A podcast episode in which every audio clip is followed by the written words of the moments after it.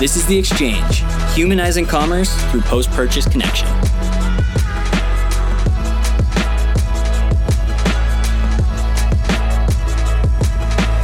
We're back. And today we have a really, really interesting topic for everyone. And you know, on the exchange, we're obsessed with talking about customer connection. So today we are talking about how to product manage e commerce experience for your customers. Um, now, neither Alex or I are e com product managers. Uh, but luckily, we have a special guest on uh, on the podcast for you here today. Yeah, today we have Julia Friesen joining us from Knix, and I'm super excited because Julia is one of those people that I go to all the time uh, to get a pulse on what's going on in ecom, and especially with what's going on with customer experience. So really pumped for her to be here. We also went to school together, and both somehow ended up into ecom. She just ended up with the much cooler job than what I have being an ecom product manager. So welcome to the show, Julia. Hi guys. All right, we're excited to have you here. But I think like the number one question to get us started is what is an ecom product manager? Because in my network, I know a lot of product managers, and no matter who I talk to, I get a slightly different response to what they do. Totally. Um, I think it, it varies a lot. I think ecom is fairly new and product management is fairly new. Um, so sometimes it can be a bit easier describing what it's not. so um, you're not working on physical products, you're not working on the products that you sell. It's more that you're working on the features and experiences of selling the product. Hmm. Gotcha. So you're not the one that's there designing the actual bras. Exactly. Uh, no, I have nothing to do with the amazing products that we sell. Um, I'm just helping facilitate those transactions. So sometimes it's easier to think of it as like a features manager rather than a product manager. I think also um, typically a product manager is looked at from the like SaaS kind of point of view. Um, and they're, again, building those products that they're actually selling where I'm more of a middleman. Like I'm creating the features and the quote unquote products that facilitate the sale. That's that's really interesting, and and the point that you just made around like it's different from like B two B when we think of product management. You're right. It's like you're building the you're building the product itself. Mm-hmm. It sounds like when you're saying features, it's it's like you're curating the experience that would allow someone to understand like the value of the product and then how to get it. Is that correct? Totally. Um, I think there's also like an added layer of, of interest with e-commerce because so many um, e-commerce companies are built on a platform that already has a lot of those features. So we're built on Shopify. There's also like BigCommerce or WooCommerce. Um, so there's like this added asterisk of yes, I'm building the features, but I'm building the features on top of an already built um, kind of core framework. So it's a, it's a really interesting space to work in because you're you're partnering with so many different applications and then finding where your company adds its unique kind of offering in the sales experience. And uh, how did you how did you get into the job? How, like what what led you to that path? It's a, it's a really really cool cool position to be in. I'm curious what what was your background? I like to say that I tripped and fell into product management. I have no business being here, but I love it. So I started with Knix uh, just over three years ago in customer service. Uh, I was helping fit people in bras, selling underwear on the internet, and then the company was a lot smaller then. It was only eight people. So I started kind of finding things, feedback that customers were saying about problems they were having on the site. And then I truly used Microsoft Paint to mock up my recommendations, uh, and then started working with a contract developer. Ended up moving into a merchandising role, and then from there ended up into product. Super, super interesting. That's a really cool path. I mean, starting from being one on one with customers to then sort of you know, pick, picking your head up and moving farther away from individual customers, but creating experiences that work across, you know, thousands of customers at the same time. And it actually, mm-hmm. that actually feels like a really logical path now that we're, now that we're saying that. Yeah, it, it worked out. I, I really love it. Cool.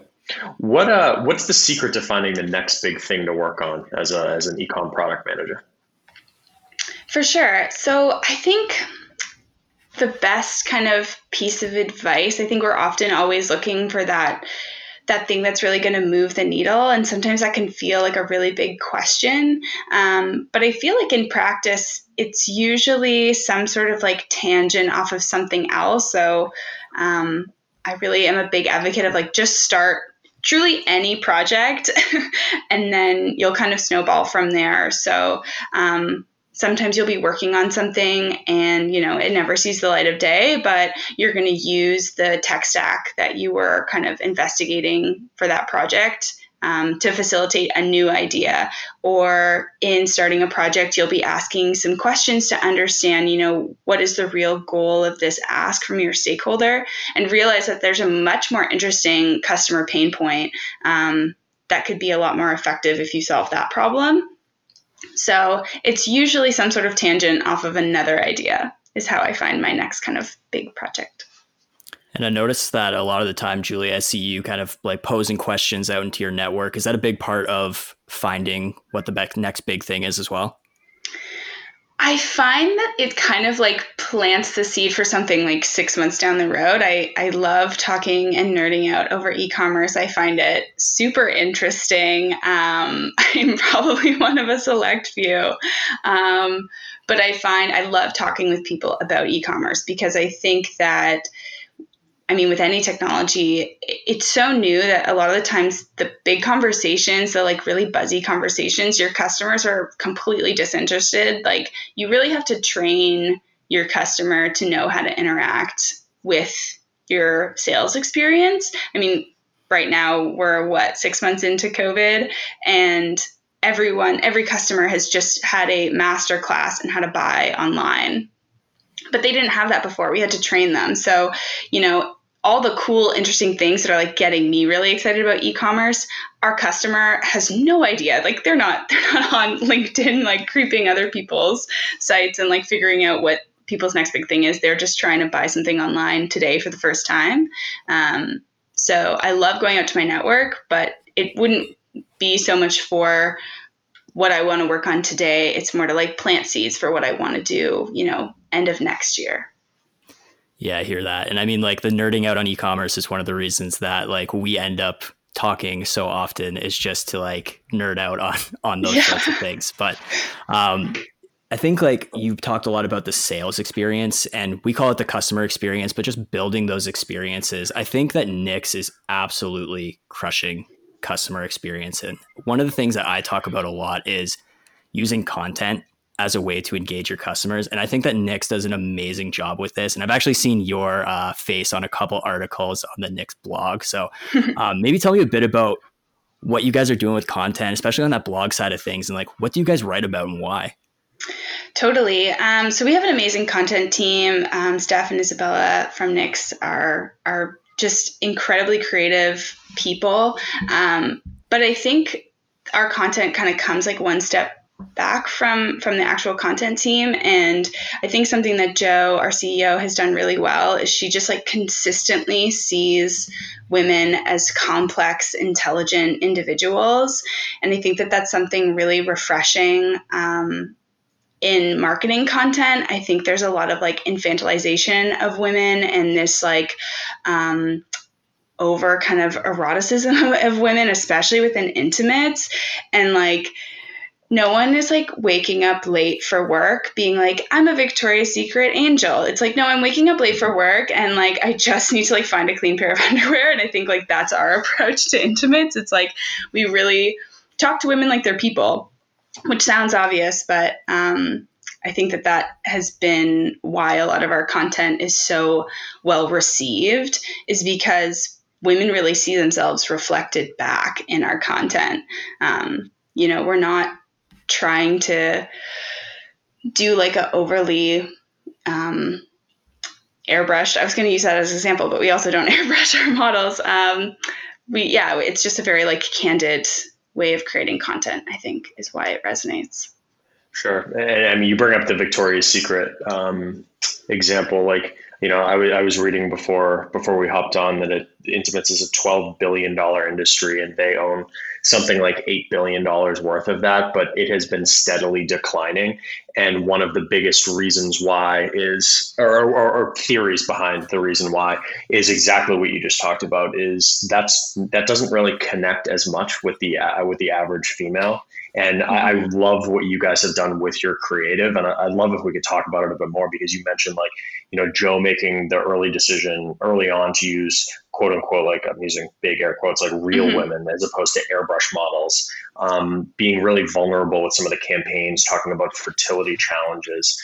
And, um, and I'm just curious, like how have customers responded to that? And, and did you find it was it challenging to get them involved in some of those campaigns? Or it's just it's such a unique way to have gone to broke to break into an industry that has never really done that before yeah, so I think it's interesting to again like zoom out a couple steps. So the way that Knix got started was uh, Joe was working on her master's and was doing kind of like a, a, project outside of that and was building like a business as like a case, and then that business became a real live business.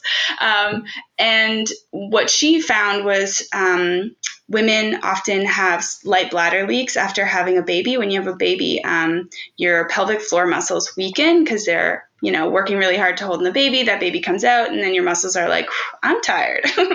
um, and so we started with leak proof underwear. So when your company is founded on the idea of talking about the fact that women pee themselves, like young women pee themselves, it's just a very you're you're starting the entire conversation from a very different place.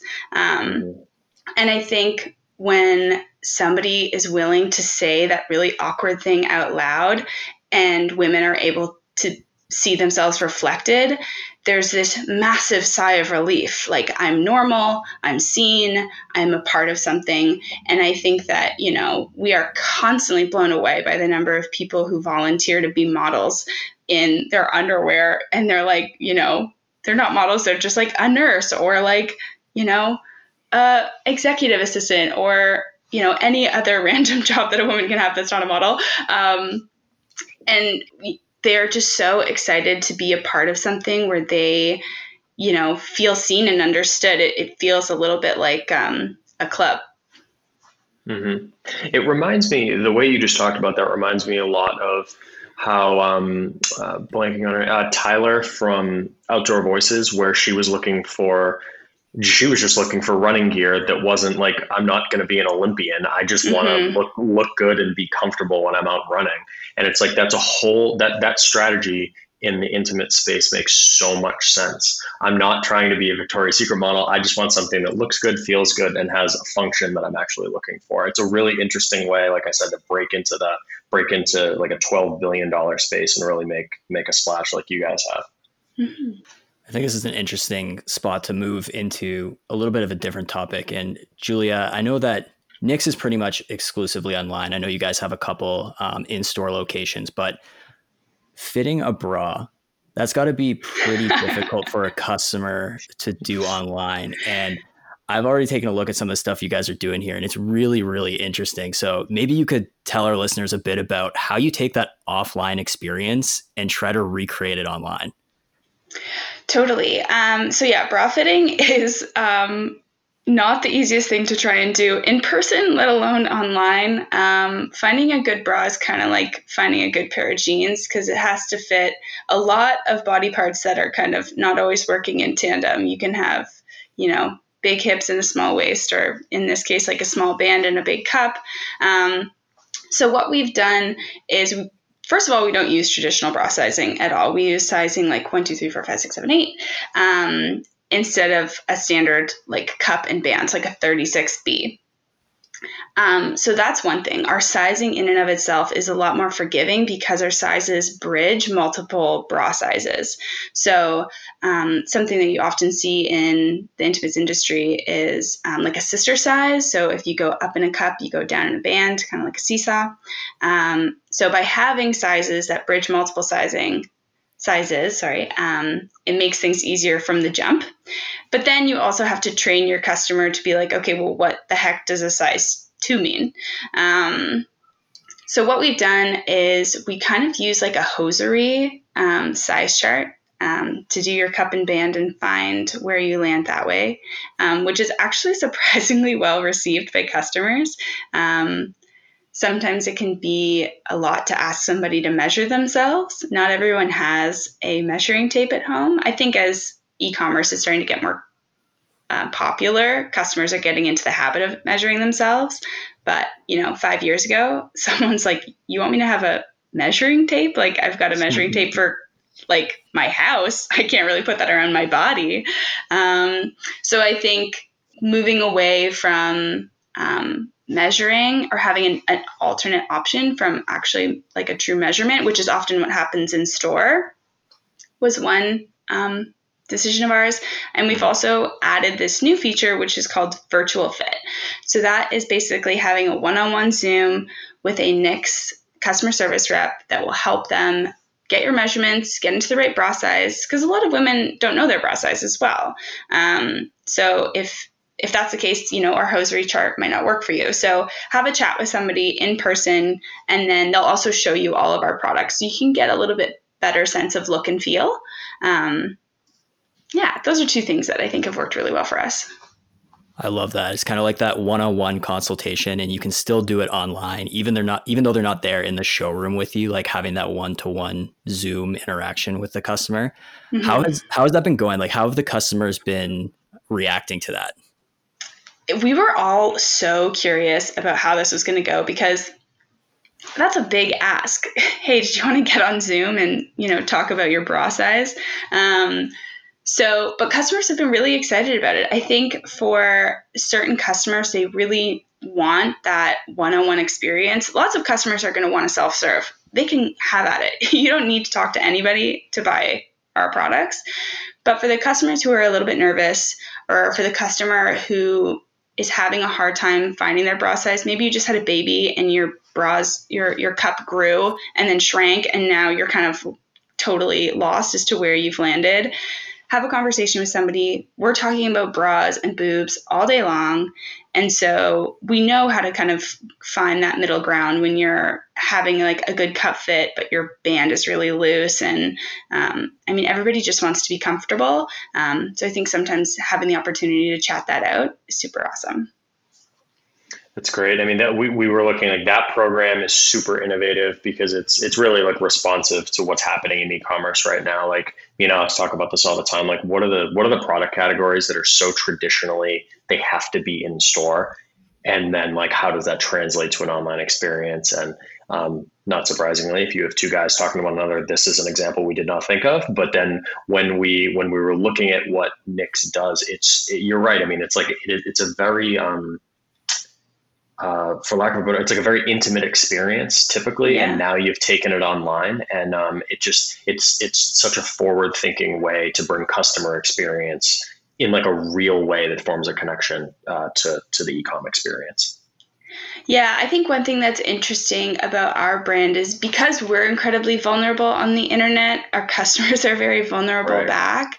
And I think that that's that's a lot to ask of, of somebody. I mean, we're talking about our bodies, we're talking about very intimate parts of our bodies. Um, and so I think another reason why virtual fits has been a success for us is it, it really addresses that.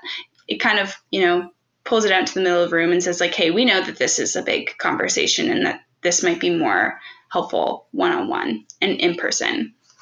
Sure, sure. Another program we saw that you guys uh, have is the the wash and wear guarantee. I, am just I'm curious about that. That's that's really interesting. How did it? Where did it come from? Um, and how how has that gone for you? Totally. Um, I would say it's gone really well, but uh, where it came from was just the types of fabrics that we use and the way that we create our seam. Um, it is a type of fabric that relaxes with a little bit of wear. And so sometimes when a customer gets the product, they look at it and they think like, "Oh my gosh, this is tiny. It's never going to fit." Um, but we know as like customers or users of the products ourselves that if you give it a wear, toss in the wash, it's going to fit you like a glove. Those are two like small things that we know really improve the fit. And um, we just in giving customers that option um, found that they you know declined a, a, return in the end so we just it became more and more prominent as we saw customers responding well to giving it a few days and like having that kind of freedom to try. It's interesting too because you see a lot of apparel brands, they're like, oh, if you wash this, you can't return it. But you guys are actually encouraging them to wash it. Do you include anything like in the package to kind of educate people on this? Because I, I feel like most people aren't going to see that as like natural behavior to wash it and still be able to give it back. Totally. And we do get those questions in customer service where people are like, hey, I tried it, it didn't fit. I want to make an exchange or I want to make a return. And then there's, um, you know, a nice long email of reassurance being like, trust us, toss it in the wash. Um, and then, and, and then having kind of that, you know, email validation, customers will give it a try. And we, we often don't hear back after that, which is, you know, no news is good news on that.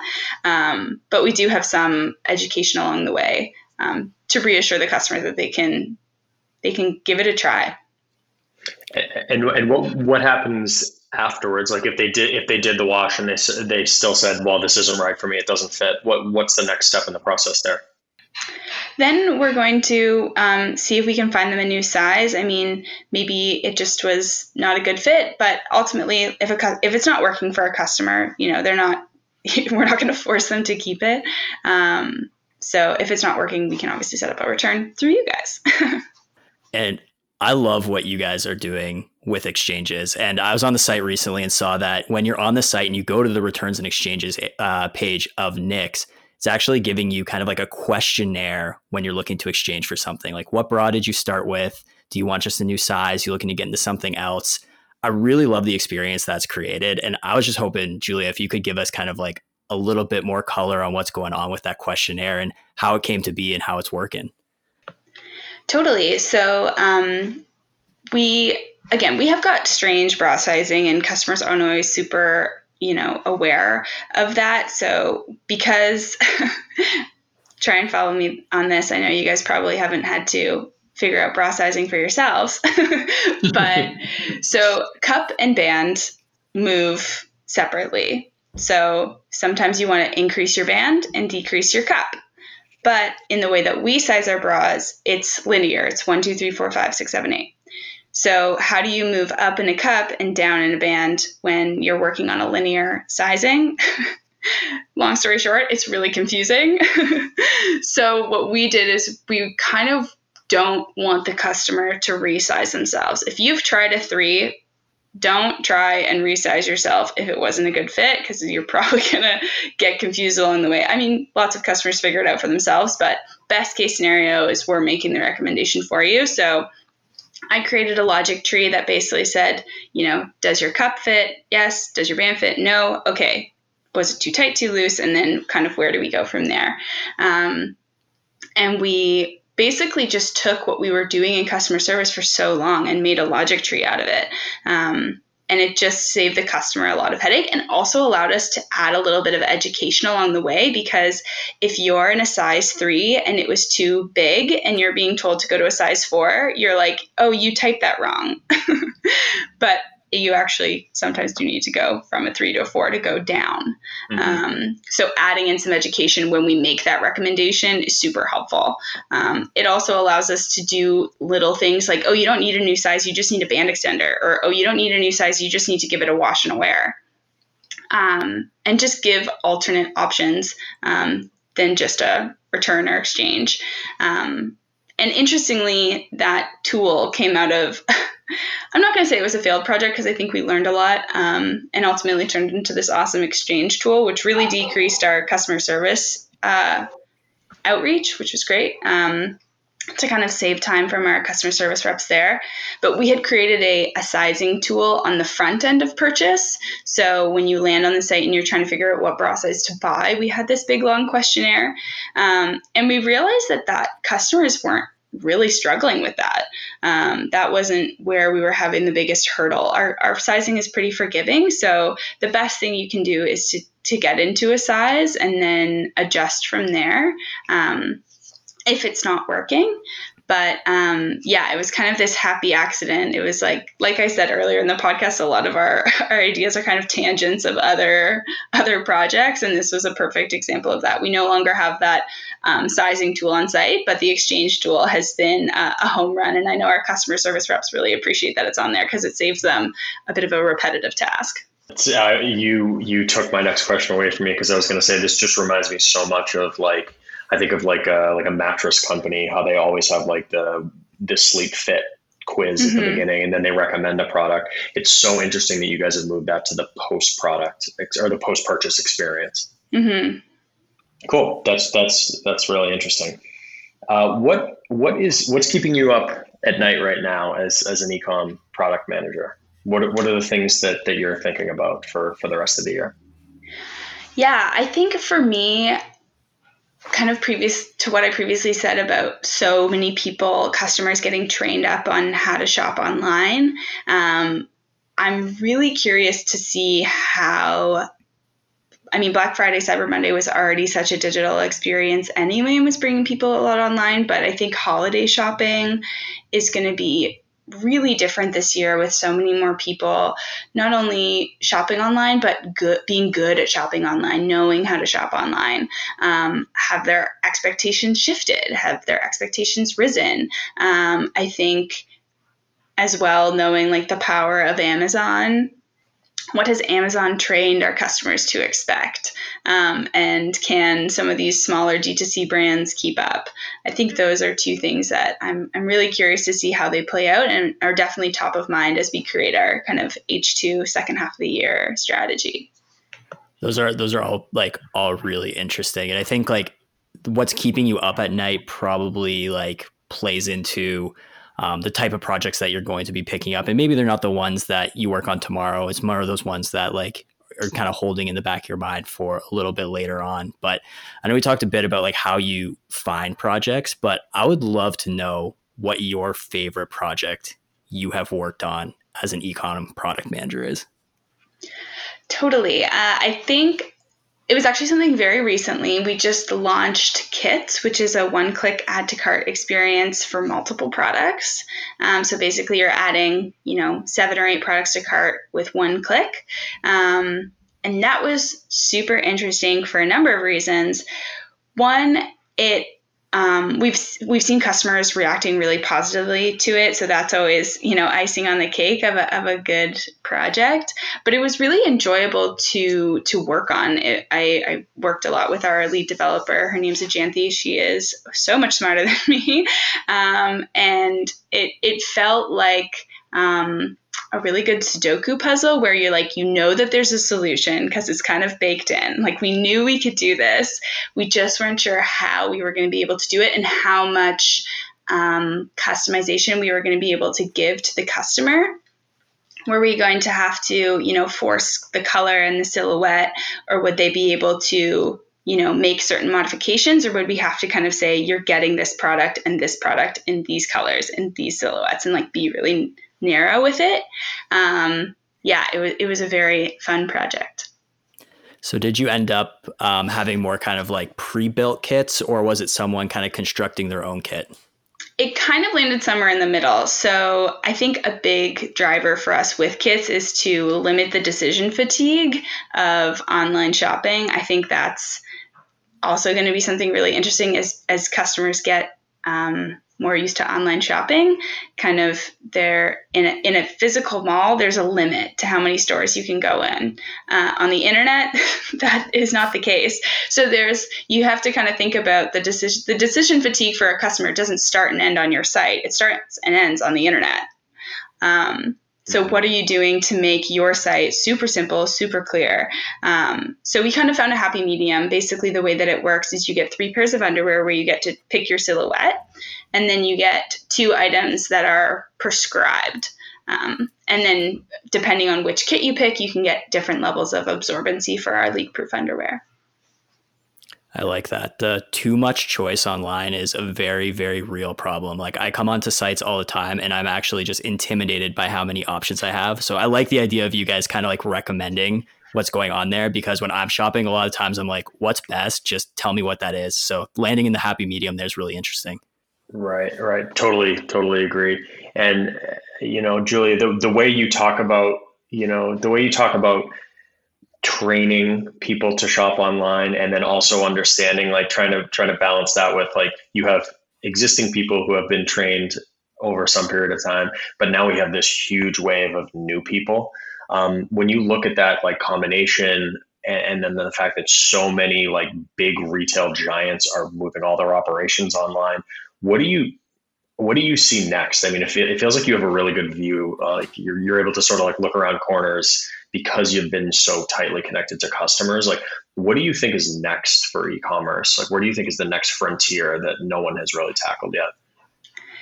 Um, I think it's not that no one's tackled it, but I don't think that people are tackling it in a way that aids to the customer journey. Anyway, this is bearing the lead. I'm really excited about um, AI. Um, mm. I think augmented or AR rather, augmented reality um, is so so interesting. I think that I've seen it on a couple sites. So like Herschel does a backpack, and you can like basically. Mm.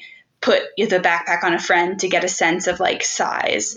Um, and I know that Nike did something really cool where you could um, design, you could draw on a sneaker and like kind of design it that way, which was super fun. But they all feel gimmicky.